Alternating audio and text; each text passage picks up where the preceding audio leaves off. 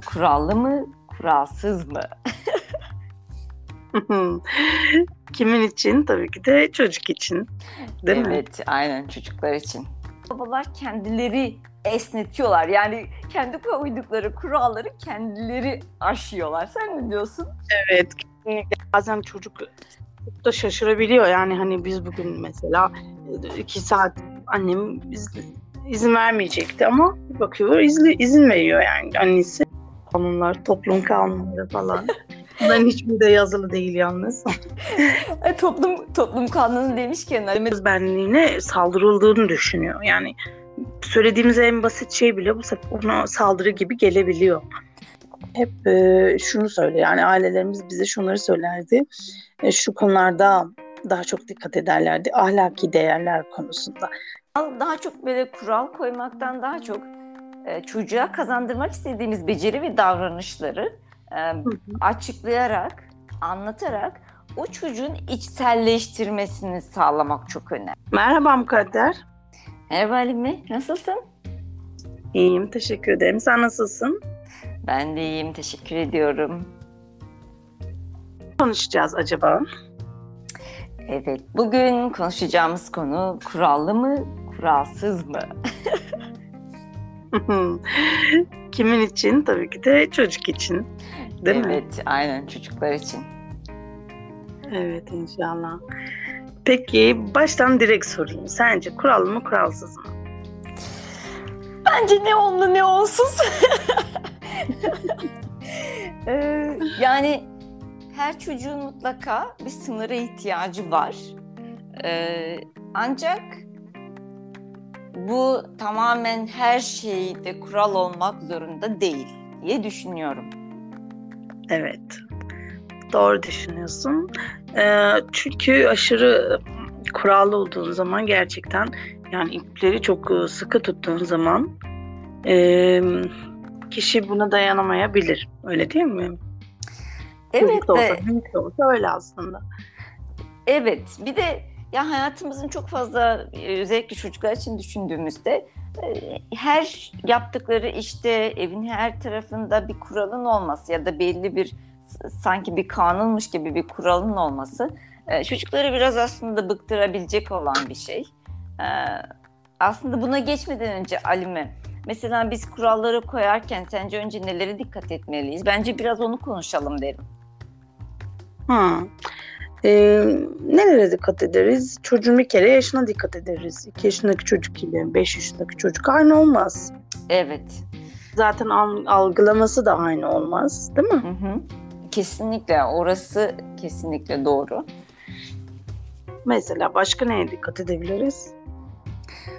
Eğer çocuk zaten iletişim kuruyorsa, özellikle artık konuşabiliyor, ne denildiğini anlayabiliyorsa, yani bu yaşta ise kural koyarken bu kuralların çocuğun anlayabileceği şekilde çocuğa anlatmakta büyük fayda var. Evet, doğru.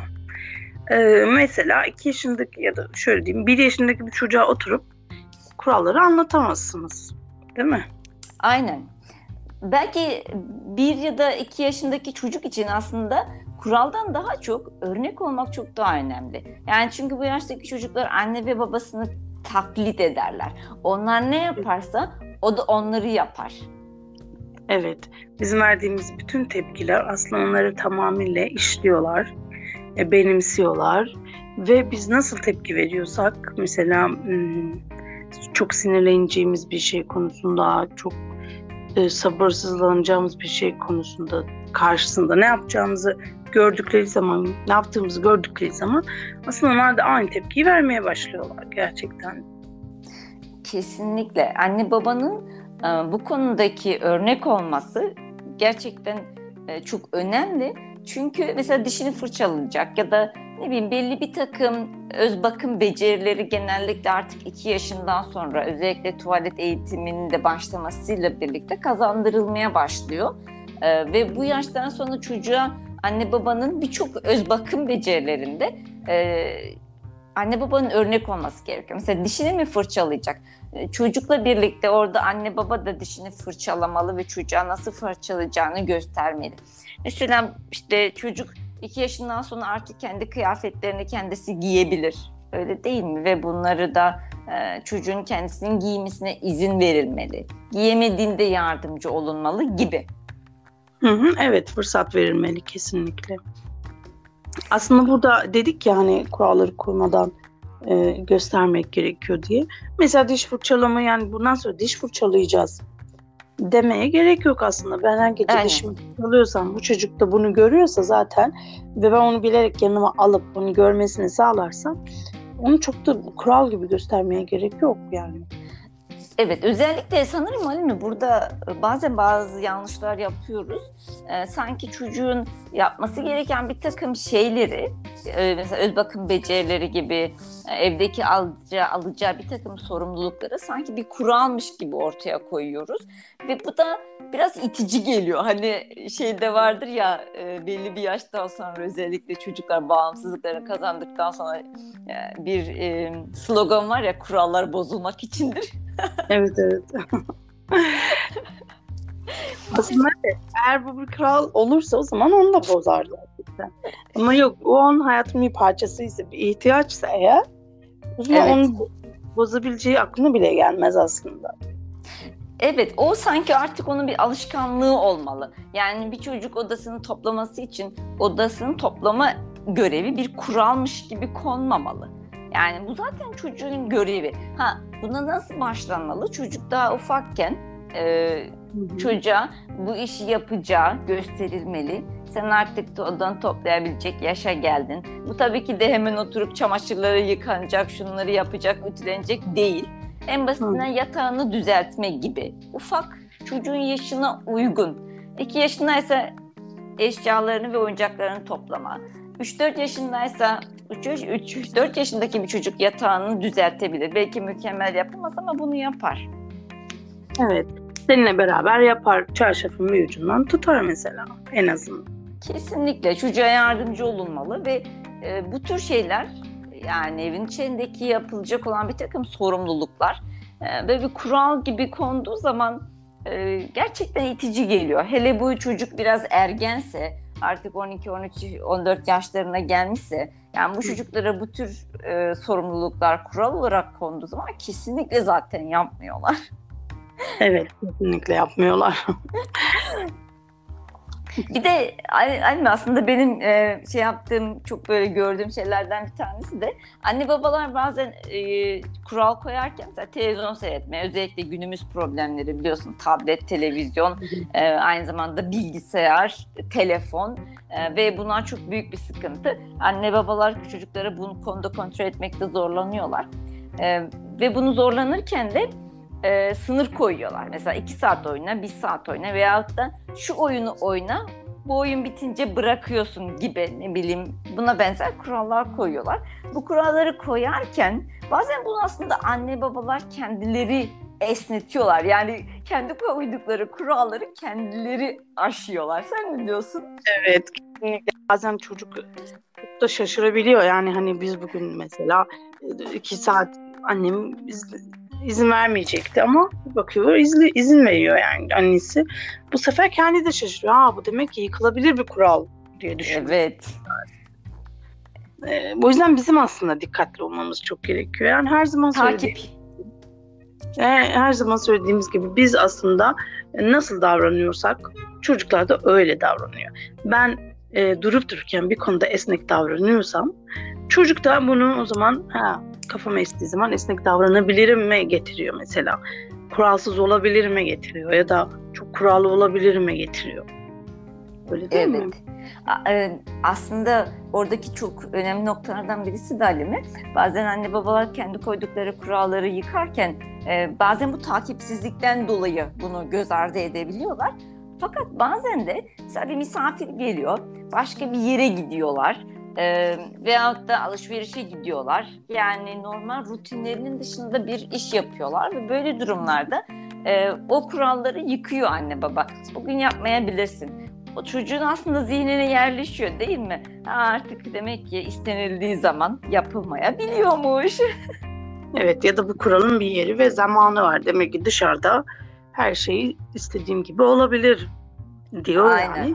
Bunu o kadar çok söylüyor ki çocuklar. Bu yüzden de dışarıda çok daha farklı davranıyorlar. Evet, ve bunu kullanıyorlar. Yani daha önce eğitim vermiştin ama. Mesela önceden sadece bir kere ısrar ederken, anne birazcık daha oynayabilir miyim derken, bir kere annesi bunu yıktıktan sonra, bu kuralı bir kere geçtikten sonra artık daha fazla ısrar etmeye başlıyorlar ve gerçekten bıktırıcı oluyorlar ta ki istediklerini alana kadar. Evet. Aslında çoğu şey başından beri, yani nasıl davrandığımızla alakalı.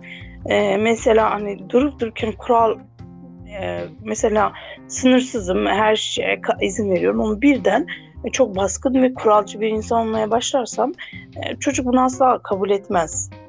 Öyle değil mi? Aynen. Baştan başlamak gerekiyor her zaman için. Evet. Sonradan yapılan her şey, bu klasik koşullanmada vardır ya Halime, sonradan yapılan her şey, eğer sen bir şeylere önce izin verdiysen ve artık bunu toparlamak istiyor ve bunlara bir son vermek istiyorsan, şunu unutmamak gerekiyor. Çocuk eski düzeni devam ettirmekte inanılmaz derecede ısrarcı olacak.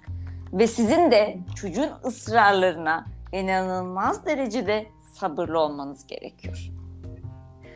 Evet, ve kesinlikle birden keskin bir dönüş yapmamak lazım. Hep yavaş yavaş. Mesela birden 10 tane kural koyamayız çocuğa. Çocuk her şey, yani her şey izin veriyorken birden bütün her şeyini kısıtlayamayız mesela. Çok yavaş ve farkında olmayacağı şekilde yapmak lazım aslında. Bu büyük de olsa öyle yapmak lazım ki o kişi aşırı tepkiler vermesin. Evet, kesinlikle. Bir anda özellikle bu tür şeyler çocuk okula başladıktan sonra daha çok oluyor sanki. Çocuk artık okula başladıktan sonra hayatının bir düzene girmesi gerekiyor, ders çalışması gerekiyor, televizyondan biraz daha feragat etmesi gerekiyor, oyunlardan biraz daha feragat etmesi gerekiyor ve böyle durumlarda anne babalar biraz fazla kuralcı olmaya başlayabiliyorlar. Sen artık okula başladın, daha fazla sorumluluk almalısın gibi. Evet, kesinlikle. Bir de bizim toplumumuzda vardır hani disiplin başarının temel anahtarıdır diye. Disiplinin özünde dedikleri şey de aslında hep baskı, öyle değil mi? Kurallar, evet. Kanunlar mesela. Aile içi kanunlar, aile dışı kanunlar, toplum kanunları falan. Bunların hiçbiri de yazılı değil yalnız. Toplum kanunu demişken Halime, şunu da söylemeden edemeyeceğim. Bazen biz bir kural koyuyoruz, yani anne babalar olarak ben değilim ama diyormuşum koyanlar. Mesela diyelim ki yatma saati konuyor, tamam mı, çocuk için? Diyelim ki 10 deniyor. Çocuk 10'da yatmadığı zaman hemen bir başka çocuk, hemen bir başkaları bu kurallara uyduğu, işte bu çocuğun ne kadar zamanda uyuduğu, işte ona söylenenleri ne kadar iyi yaptığı vesaire vesaire. Yani bir kural koyduğumuzda bile aslında hemen çocuğu diğerleriyle karşılaştırabiliyoruz ve bu çok yanlış bir şey. Yani bu kural senin çocuğun için. Bu yüzden de gerçekten telaşa girmeye başlıyoruz. Yani şunun çocuğu onda yatıyor, bütün çocuklar onda yatmalı, benim çocuğum onda yatmıyorsa o zaman sıkıntı var mesela. Aynen. Yani aslında hep diyoruz, her çocuk özeldir, her çocuk farklıdır. Bazı konularda esnek olunabilir, evet. Bazı çocuklar için. Mesela 3-4 saatle dayanan derken gayet 3-4 saat uykuyla yetinen çok fazla insan var aslında. Evet. Ama biz bunu kabul etmiyoruz. Onun 3-4 saatin ona yetmeyeceğini düşünüyoruz. Yani aslında burada da çocuğa özel kurallar koyma ya da çocuğa özel bir takım şeyler geliştirme. Yani burada mesela çocuk okuldan geldi, bütün çocuklar, diğer bütün arkadaşları okuldan geldikten sonra dışarı çıkıp oynuyorlar. Ama sen ısrarla çocuğuna okuldan geldin, ödevlerini yapmalısın. Ödevlerini yapmadan sana oyun yok, oyun oynamak yok. Bu kuralımız. Halbuki bütün çocuklar dışarıda oynuyor arkadaşları. Böyle bir şekilde, yani böyle bir kural koymak çocuğun o andaki ruhsal durumunu, işte çevresini umursamadan kural koymak çocuğun bu kurala uymasını engelleyecektir.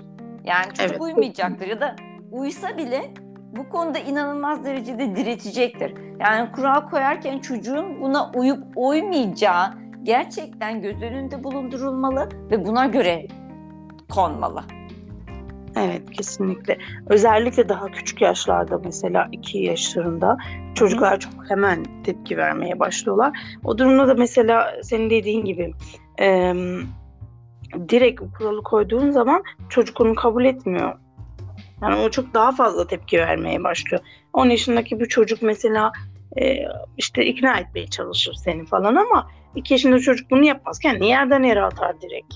Evet. O yüzden ne yaparsın? Gerçekten dediğin gibi uymayacağı bir şeyi söylemezsin ki o çocuğu o şeye getirmemek için. O kadar sinirlendirmemek için, o kadar kendini yerden yere atması olayını yaşamaması için. Çünkü bu ne kadar çok yaşamazsa aslında, değil mi? O kadar da sakin bir insan olur. Onun pekiştirmez. Aynen öyle. Onun yerine bizim dediğimiz gibi fark etmeden yavaş yavaş sakin bir şekilde yerleştire o şeyleri alışkanlık haline getirmek lazım aslında. Kesinlikle. Ve çocuk büyüdükçe çocukla birlikte, eğer bir kural konacaksa çocukla birlikte konmalı ve çocuğa danışılmalı. Sen ne düşünüyorsun gibi. Veyahut da böyle bir şey düşünüyoruz. Şu sebeplerden dolayı, şu iyiliğin için düşünüyoruz gibi. Mutlaka çocukla konuşulmalı. Çocuktan habersiz, farkında olmadan kural konduğu zaman çocuklar aile sürekli böyle yaptığı zaman, yani çocuğun yerine düşünüp çocuğun yerine konuştuğu zaman, çocuğun yerine onun iyiliğine karar verdiği zaman çocuk bir işgal edilmişlik duygusu yaşıyor. Özellikle ergenlikte bu taşıyor ve çok ciddi çekişmeye sebep oluyor anne babalar arasında. Evet, kesinlikle. Direkt özbenliğine saldırıldığını düşünüyor. Yani söylediğimiz en basit şey bile bu sefer ona saldırı gibi gelebiliyor.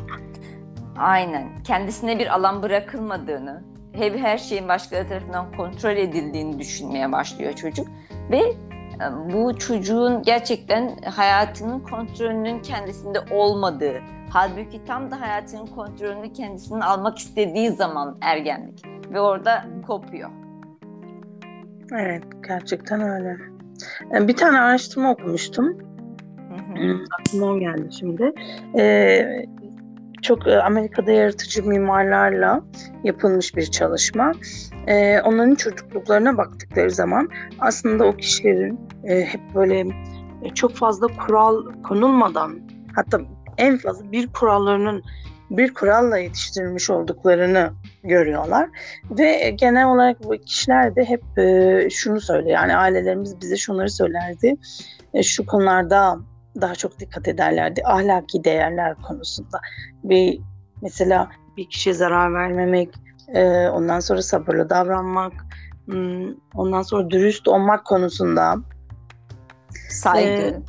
saygı gösterme, insanlara saygı, haklarına saygı göstermek konusunda daha çok önem gösterdiklerini söylüyor. Yani çocukluklarında bunları daha çok önemsemişler ve aileleri bunları çok önemsediği için bu çocuklar da kendileri bunları önemsemeye başlamış. Ve böyle büyümüş. Yani kurallarla değil de aslında ahlaki değerlerle büyümüşler. Aslında ve burada yaratıcılıklarını geliştirmiş. Aslında bu onlara açıklama yapıldığını da gösteriyor, değil mi? Evet, kesinlikle. Onlara açıklama yapılmış. Mesela bir kişiye zarar verdiğinde, saygı gösterilmediğinde o kişinin neler yaşayabileceğini anlatılmış. Böylelikle o kişinin empati duygusu da geliştirilmiş. Aslında temeline baktığımızda o kişinin empati duygusu, bir insanın empati duygusunu geliştirdiğiniz zaman o sadece kendi olmayı değil, başkası olmayı da öğreniyor. Ve bu gerçekten de onun yaratıcılığını geliştirir. Öyle değil mi? Kesinlikle. Hem yaratıcılığını geliştirir, hem empati becerisini geliştiriyor anladığım kadarıyla. Ve en güzeli de bence çocuk kendi yapmış olduğu bir takım davranışlarının başkaları üzerinde nasıl etki bırakacağını biliyor. Ve o yüzden de eğer bu etki kötü olacaksa bunu yapmıyor. Bundan uzak duruyor. Mesela eğer odasını toplamamanın annesini üzeceğini düşünüyorsa ve bunu biliyorsa odasını topluyor. Ya da bir arkadaşına vurduğu zaman bundan dolayı arkadaşının üzüleceğini çocuk biliyorsa, üzülebileceğinin farkındaysa o zaman bunu yapmıyor. Aslında bu çok güzel bir şey. Çocuklara biz şunu yapmayacaksın, bunu yapmayacaksın, kesinlikle şöyle davranacaksın demek yerine bunu neden yapmak istemedi, yani yapmasını istemediğimizi özellikle bizi anlayan bir yaştaysa kesinlikle anlatmak gerekiyor. Evet, kesinlikle. Çok kural koyduğumuz zaman bir sefer aslında çocuğa bir sınır da çizmiş oluyoruz ya. Bu onun yani yaratıcılık diyoruz ya mesela. Aslında onun yaratıcılığını direkt zaten sınırlayan bir şey. Öyle evet. Değil mi? Çünkü çocuk orada bir nasıl söyleyeyim bir köşeye tıkılmış gibi kalıyor aslında ve bu onun direkt psikolojisini etkiliyor, beynini etkiliyor, düşünme şeklini etkiliyor. Öyle değil mi? Yani kesinlikle. Bunun dışına çıkamam. Bundan başka bir şey yapamam. Çünkü kurallar böyle. Mesela kurallar diyor ki işte dolap mesela 4 kapılıdır. 4 kapılı bir dolabın dışına çıkamam. 5 kapılı yapamam gibi mesela. Sen bunu demişken Halime, biraz daha çok fazla uzatmak da istemiyorum. Fakat bir şey söylemeden geçemeyeceğim. Yapılan bir çalışma senin dediğin gibi çocuklar eğer çok fazla eleştirilir ve korku duyulursa çocukların yaratıcılıkları engelleniyor. Yani çocuklar bir işi yaparken ya da herhangi bir şeyi yaparken eleştirilmezse ve zevk alırlarsa o işi, bu iş her ne olursa olsun yaratıcılıkları gelişiyor, özbenlikleri daha iyi gelişiyor, kendilerine ait egoları gelişiyor ve bu çok daha olumlu bir etki bırakıyor. Burada da kural koyarken de aslında çocukları çok fazla eleştirmemek, yapmadıklarında ya da yaptıklarında çok fazla onları korkutmamak. Aslında bu da çok önemli çünkü çok fazla eleştiri yapmak çocukların gerçekten gelişimini, özellikle ego gelişimini ve özbenliklerini inanılmaz derecede etkiliyor. Evet, kesinlikle öyle. Dediğin gibi onları aslında bir yerde durdurmuş alıyorsun. Dur sen bu böyle yaptın, bu kadar güzel değil dediğin Hı-hı. zaman çocuğun motivasyonu tamamen zaten gitmiş oluyor aslında. Ama kural koymayalım da demiyoruz aslında. Bunu çok dengeli bir şekilde yapmak gerekiyor. Yani sınırsız olmak da iyi bir şey değil. Bu çocuklar da çok fazla kibirli ya da bencil olabilirler. Buna da dikkat etmek lazım. Sınırsız şekilde davrandığımızda. O yüzden dediğimiz gibi biraz daha benimseyerek, kendimizi yaşayarak, yaşattığımızı göstererek, kendi evimizde bunların hepsi alışkanlık haline getirerek aslında çocuğa çok zorlamadan da bunları yaşatmış olacağız.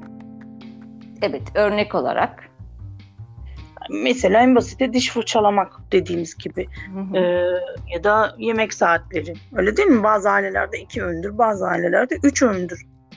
Evet. Ve kimse bunu sorgulamaz. Neden biz 3 öğünüyoruz? Neden 2 öğünüyoruz? Çünkü onun o kadar alışkanlık haline gelir ki. Öyle değil mi? Aslında bir sürü şey böyle yapabiliriz.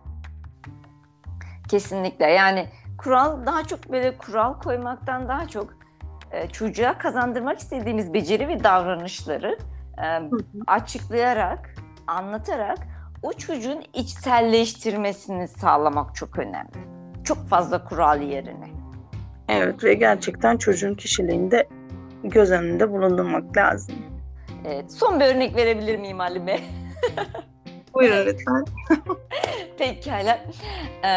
Benim bir arkadaş vardı. Böyle kötü yerle karşılaştığımız bir arkadaş ama çok sevdiğim arkadaşlardan birisi. Çocuğu vardı ve çocuğu çok böyle her şeyi biz ona anlatıyorduk. Bir şeyleri yapıp yapmaması konusunda ve inanılmaz hassas da bir çocuktu. Bir gün arkadaşlardan birisi ona dedi ki o çok fazla şey içiyordu böyle gazoz gibi işte gazlı içecekler içiyordu. Arkadaşlarından bir tanesi ona dedi ki aldı karşısına ve dedi ki bak dedi bunların böyle böyle zararları var dedi. Ama dedi bitki çaylarından ve diğerlerinden içersen dedi bunların da böyle böyle faydaları var dedi.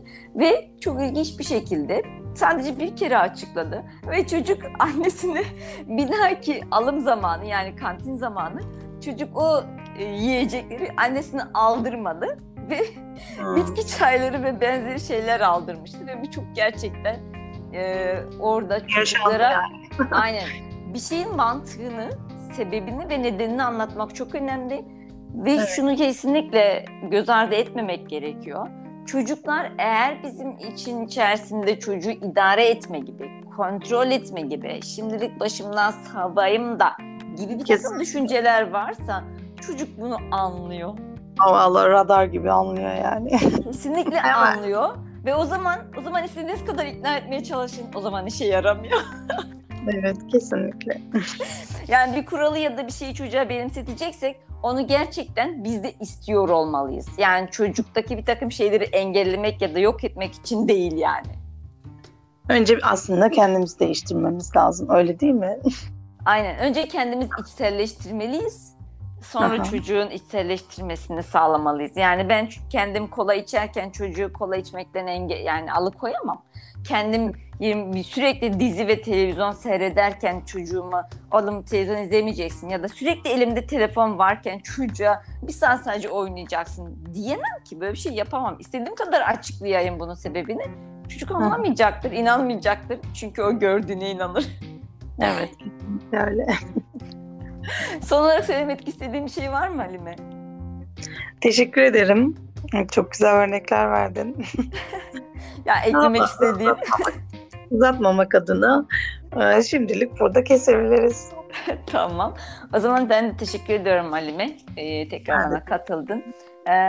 Dinleyicilerimiz de bu konuyla ilgili bize soruları olursa Instagram hesabımız olan Kendimize Bir Adım hesabı üzerinden bize ulaşabilirler, mesaj gönderebilirler. Oradaki postlarımızın altına yorum yazabilirler. Merak ettikleri konuları bize sorabilirler.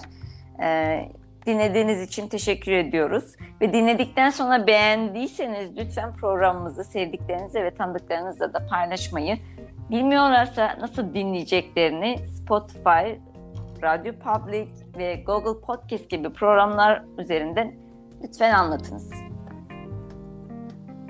İyi haftalar. İyi haftalar diliyoruz.